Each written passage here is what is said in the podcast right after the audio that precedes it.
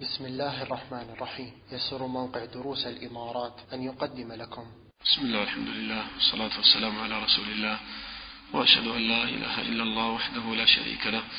وأشهد أن محمدا عبده ورسوله أما بعد. فلا نزال الإخوة مع أذكار الصباح والمساء. ومن هذه الأذكار التي كان يحافظ عليها نبينا صلى الله عليه وسلم بسم الله الذي لا يضر مع اسمه شيء في الأرض ولا في السماء وهو السميع العليم ثلاث مرات. وقد ثبت في الحديث أن من قال هذا الذكر ثلاث مرات في الصباح والمساء لم يضره شيء لم يضره شيء. وكان راوي الحديث عن عثمان رضي الله عنه وهو أبان رحمه الله كان قد أصيب بالفالج يعني الشلل فلما حدث بهذا الحديث لتلاميذه رآه أحد رواة الحديث بنظرة فيها استغراب يعني كيف تقول هذا الذكر؟ بسم الله الذي لا يضر مع اسمه شيء في الأرض ولا في السماء والسميع العليم. من قالها ثلاثا لم يضره شيء وأنا أرى بك هذا المرض هذا الفالج وهذا الشلل في جسدك. فلما رآه بهذه النظرة يعني أخبره قال يعني إني نسيتها ذات يوم فأصابني ما ترى. هكذا ليقضي الله أمرا كان مفعولا ولا يغني حذر من قدر. فقدر الله تعالى أن ينسى هذا الذكر فيكون ذلك سببا في إصابته لهذا المرض. وهكذا أيضا جاء عن القرطبي رحمه الله أنه ذات ليلة لدغ لدغته عقرب فيقول تفكرت فإذا بي نسيت هذا الذكر. فهذه الأذكار الإخوة من أعظم ما يحفظ الإنسان في حياته. ولو تأمل الإنسان في الحوادث التي تصيبه أو تصيب أولاده إذا تفكر في الغالب يجد أنه فرط أو نسي هذه الأذكار. فعلى المسلم أن يقول هذه الأذكار بقلب خاشع متدبر وكلما خشع المسلم في هذه الأذكار وتدبر معانيها كلما كانت أعظم تأثيرا.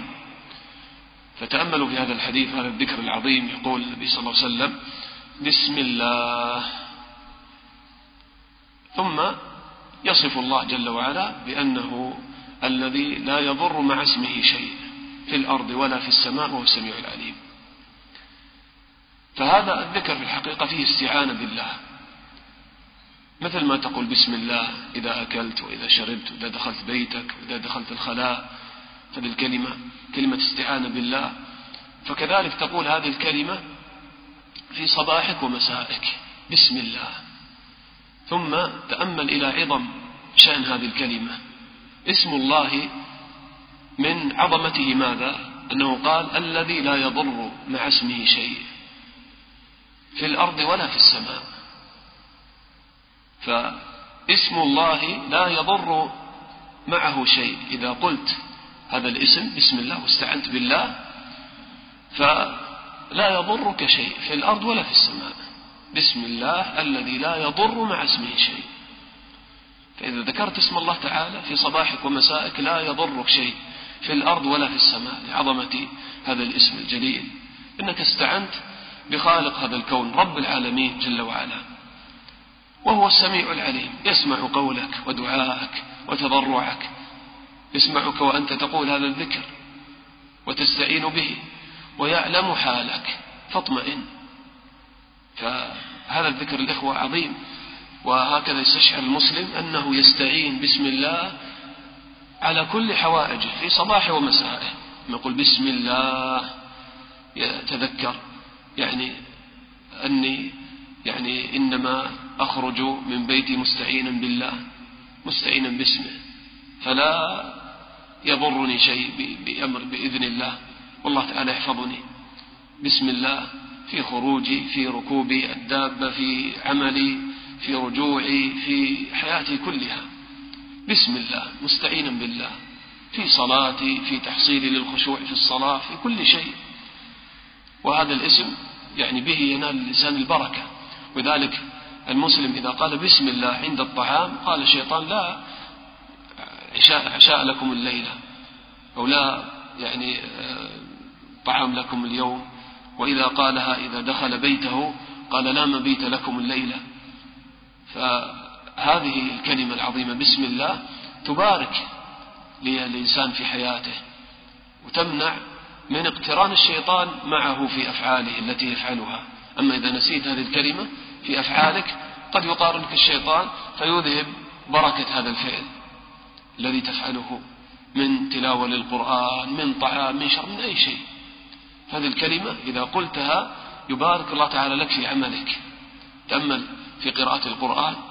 أعوذ بالله من الشيطان الرجيم. بسم الله الرحمن الرحيم. يعني أقرأ مستعينا بالله. فكأنك تسأل الله تعالى أن يعينك على تلاوة القرآن وعلى تدبر القرآن والعمل بالقرآن وهكذا في كل شيء. فهكذا في الصباح والمساء. بسم الله الذي لا يضر مع اسمه شيء في الأرض ولا في السماء وهو السميع العليم. فنسأل الله تعالى أن يحفظنا وأهلينا وأن يعيننا على ذكره وشكره وحسن عبادته. فهذا التوكل على الله والاستعانة بالله الإخوة. المقصد منها أن أن يعني يحفظ الإنسان فيستطيع أن يعبد الله تعالى ويعني آه، يسارع إلى الخيرات والطاعات. وإلا ما الفائدة من أن الله يحفظك ويقيك من ضرر كل شيء ثم أنت تفعل المعاصي والشهوات؟ فأيضا هذه نقطة ينبغي المسلم أن يتذكرها في أذكاره كلها. إنما أنا أستعين بالله وأسأل أن يحفظني لماذا؟ حتى أعبده. حتى أطيعه وأكثر من ذكره. هذا المقصد. وهذا التوكل هو أشرف أنواع التوكل لأن الناس كثيرا منهم يتوكلون في أمور الأرزاق والدنيا. لكن قليل من يتوكل على الله في أمور دينه في أن يعينه الله تعالى على ذكره. النبي صلى الله عليه وسلم بعد الصلاة كان يقول اللهم أعني على ذكرك وشكرك وحسن عبادتك. توكل على الله في تحقيق عبادة الله في تحقيق الخشوع في الصلاة في الاجتهاد في طاعة الله في قيام الليل. أن هذه الأمور والله ما يقوم بها العبد إلا إذا وفقه الله وأمده بعون من عنده. ولذلك تقول في سورة الفاتحة إياك نعبد وإياك نستعين. فالعبادة هي أعظم غاية والاستعانة بالله هي أعظم وسيلة لتحقيق الغايات. وأشرف الغايات عبادة الله. فكذلك هذا الذكر لما تقول بسم الله الذي لا يضر مع اسمه شيء في الأرض ولا في السماء وهو السميع العليم لماذا؟ تستعين بالله وتسأل أن يحفظك حتى تكون عبدا لله شاكرا لله لا أن تكون عاصيا فنسأل الله تعالى أن يعيننا على العلم النافع والعمل الصالح الحمد لله رب العالمين صلى الله وسلم على نبينا محمد وعلى آله وصحبه أجمعين